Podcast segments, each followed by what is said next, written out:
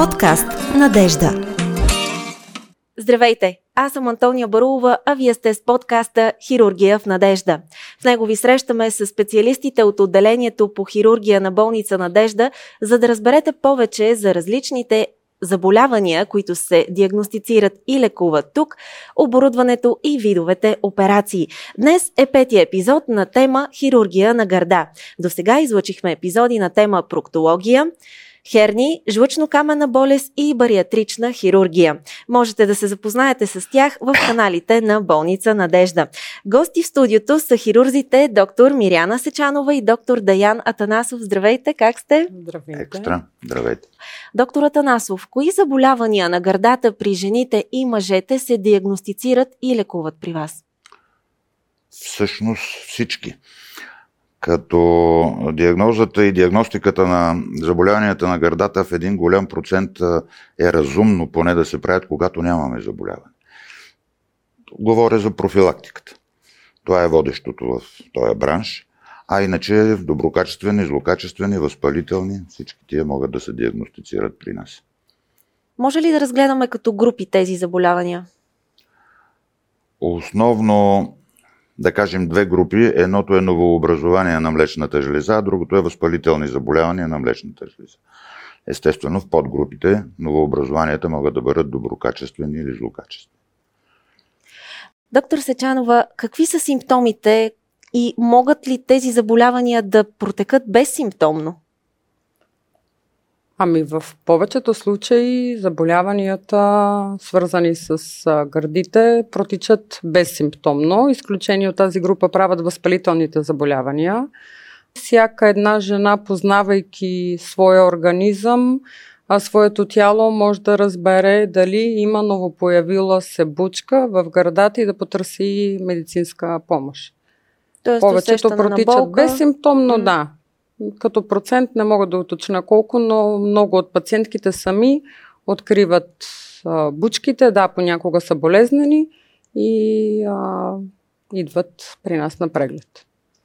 В Германия и Англия над 97% от случаите ракът на гърдата се открива в начален стадий, докато в България 23 до 27 се диагностицират в напреднал стадий. Опасно ли е забавянето на диагностицирането? Опасно в смисъл затруднява много последващото лечение. И лекарствено, и хирургично. И се протрахира а, периодът на лечението, става по-дълъг. И възможностите за пълно оздравяване намаляват понякога. Ако а, късно го открием. Според вас на какво се дължи този висок процент на напреднал стадий? Не ходят ли българите на профилактични прегледи? Най-ми е лесно да кажа, че хората не посещават редовно профилактичните кабинети, но а, го има и момента за достъпността на профилактичните кабинети, който също стои. Така че, по-моему, е комплексна причината. Не съм склонен да обвиня пациентите, че са немърливи. Когато пациент има притеснение и симптоми, при кого, при кого трябва да отиде първо? Какъв е правилният път, който трябва да извърви? Може да посети съответния хирург и той да го насочи към съответната образна диагностика, защото те са няколко, която ще е най-подходяща случай. А, не е грешка и да се посети първо специалист по образна диагностика и след това на базата на получения резултат да се обърне към хирург за евентуално хирургично лечение. Но не можем без образна диагностика. Доктор Сечанова, кои са образните изследвания, които се правят Масово в България се правят а, ехография и ехомамография и мамография, което е вече рентгеново изследване. От там нататък вече по преценка на колегите от образна диагностика понякога се налага да се правят ядрено-магнитен резонанс и също така и скенер. Наскоро имах една пациентка, която на ехомамографията и на мамографията нямаше категорично образование – Жената беше насочена да си направи ядрено-магнитен резонанс. Благодарение на този ядрено-магнитен резонанс имахме диагноза, а, която я получихме след оперативно. Това ме накара да я вкарам в операционната резултат от ядрено-магнитния резонанс и се оказа, че тази жена е с рак на градата. премина операцията, в момента си провежда след оперативното лечение и към този момент е добре. Има ли някакви специални изисквания или противопоказания за тези изследвания? Изискванията са като за всяко едно изследване, а противопоказани са някои пациенти, примерно, не могат да направят рентгенова мамография поради анатомията на гърдите в случая. Противопоказание също е, ако пациента е предварително облъчван и натоварван с а, рентген, а ако след това се прави 5 скенера, трябва да се съобрази рентгеновата доза, която ще поеме. В общи линии това е. Ехографията е едно от най-невинните изследвания, никакви противопоказания. Всички знаят, че се провежда и на бременни жени без проблем. Магнита също е, е без противопоказания. В общи линии това е, няма друго. Достатъчно ли е образното изследване и как се потвърждава диагнозата? Образното изследване е достатъчно, за да накара нас и пациентите да стигнем до операционната. А диагнозата, за съжаление, не може да бъде потвърдена само от образното изследване. Всичко това се случва след оперативно, в някои случаи по време на операцията. Диагнозата я получаваме, когато патоанатомите ни отговорят каква точно е бучката. Доктор Атанасов, в кои случаи се прави биопсия и в кои случаи се преминава директно към отстраняване на находката? Въпросът е деликатен, защото има различни школи. Това, което в момента е прието, да речем, в световен мащаб, е всички тумори да се биопсират.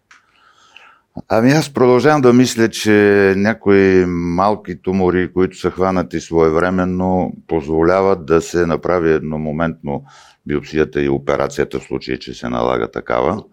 И по този начин се спестява време на пациента, а и му се спестява и още една анестезия, но по-важно е времето, защото някои болести не обичат да ги оставяме дълго време без да ги лекуваме. Доктор Атанасов, кои са видовете операция на млечната жлеза, които правите? А, основно са терапевтични, защото има и козметични такива и основните са, като става въпрос за възпалителни заболявания, са да кажем инцизия с латински ли да си служа, отваряне на заболялото място. Другото е, кога става въпрос за онкологични заболявания на гърдата, е ексцизия, устраняване на въпросния тумор или бучка. И по-нататък са радикалните операции, които също са няколко вида и са в зависимост от а, разпространеността на този процес. Може да се устрани като най-радикално цялата гърда с а, прилежащите лимфни възли, може част от гърдата, а може и само тумора. При рак на гърдата тези операции преди или след химиотерапията се правят? Има различни школи. При малък тумор, който не ангажира органите извън гърдата, включително и лимфните възли, може да се пристъпи към директно операция, естествено след изследване хистологично, което може да стане в хода на операцията. При по-нараснали тумори и такива, които са обхванали вече съответния лимфен басейн, това не е желателно. Добре е да се започне с системно лекарствено лечение. Операцията отива на втори план. И още нещо да вметнаме тук, че не всяка жена, която е с а, доказано карцином на гърдата, подлежи на следоперативна химиотерапия. Вече това са неща, решения, които се взимат на онкологична комисия. Част от пациентите след операция, в зависимост от операцията, а, може да им бъде прилагано лъча лечение или хормоно лечение. Вече си има различни видове след оперативно лечение, но не всяка жена с рак на гърдата подлежи на след оперативна химиотерапия. Задължително ли е при рак на гърдата операцията да бъде радикална, т.е. цялата гърда да бъде отстранена и от какво зависи решението? Доктор Сечанова.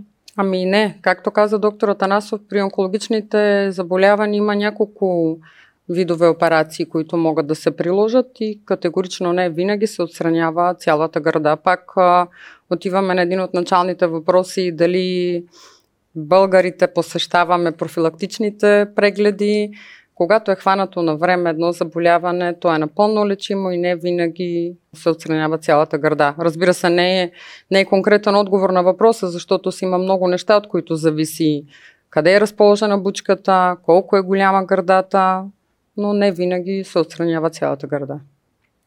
Дълъг ли е след оперативния период? С какво се характеризира начин на живот за пациента? Какво е важно да знаят пациентите? Той е различен. Зависи какво сме направили. А ако става просто за обикновено устраняване на доброкачествен тумор, периода е около 10, максимум 12 дни. Не е необходимо пациента да е в болница през това време. Един-два дни са достатъчни, но носи превръзка. Ако става просто за радикална операция, тогава след оперативния период може да се проточи до около месец, през което време пациентът също не е в болница, но се налага да посещава хирургичния кабинет примерно един път седмично. Много жени се притесняват от хирургична намеса. Какви са възможностите за реконструкция след операция? Ми, да, има доста възможности за реконструкция. А, това, разбира се, го правят пластичните хирурзи. Има варианти, в които може да се направи едномоментна реконструкция. Още в момента, в който пациентката е в операционната за първи път и се налага отстраняване на цялата гърда, има възможност да се отложи във времето реконструкцията, но пак казвам, това вече е в ръцете на пластичните хирурзи. Как може да протече един преглед вкъщи, който всяка жена да направи сама? Как, какви препоръки ще дадете? И да се преглежда. Обикновено това нещо да се случва след началото на цикъла, не преди цикъл. И аз като жена ми се е случвало преди цикъл да си а, прегледам гърдите и да се наложи на следващия ден да търся колеги от образна диагностика. А, така че познаваме тялото си. А, сами да се преглеждаме понякога наистина е достатъчно и при всяка една нередност, нещо, което го е нямало миналия месец преди половин година да потърсиме лекарска помощ.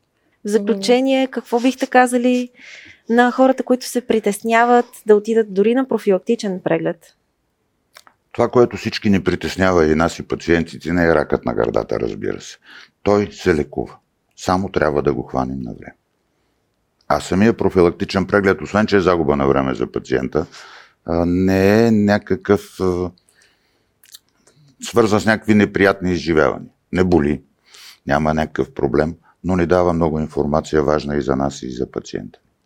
И накрая, доктор Атанасов, кажете препоръчителната възраст за момичетата, в която да отидат на профилактичен преглед. Много хора а, са подведени да мислят, че тия заболявания са, се случват само в една по-зряла възраст. Не, не е така. Разумно е да се правят прегледи, които в детска възраст се правят от наблюдаващия педиатър, по-нататък вече може да се потърси съответния хирург, образен диагностик и така нататък. Но няма гаранция, че като сме млади, не сме застраховани от болести на гърдата. Тоест, когато имаме гърди, е редно да се грижим за тях. Много ви благодаря за този разговор. Надявам се, че сме били полезни на нашите зрители. Не се притеснявайте, ходете на профилактични прегледи, защото, както разбрахте от специалистите в студиото, ракът на градата може да бъде открит на време и да бъде излекуван. Гледайте и следващите епизоди на Хирургия в надежда.